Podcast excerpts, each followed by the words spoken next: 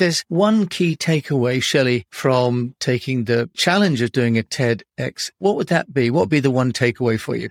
I think the one takeaway would be to go for it. I think as any big thing that you might do in your life, whether it be a marathon or getting married or doing anything, there is a lot to be said for the process of doing something that you didn't even think was possible before you started. Just that fact and the journey is already something which will stand you in good stead for many other challenges that you might take. And how you do one thing is how you do everything. And knowing that you can achieve that gives you some confidence in other areas of your life too. So I would say if you're in any doubt, go for it because you never know what it will lead to.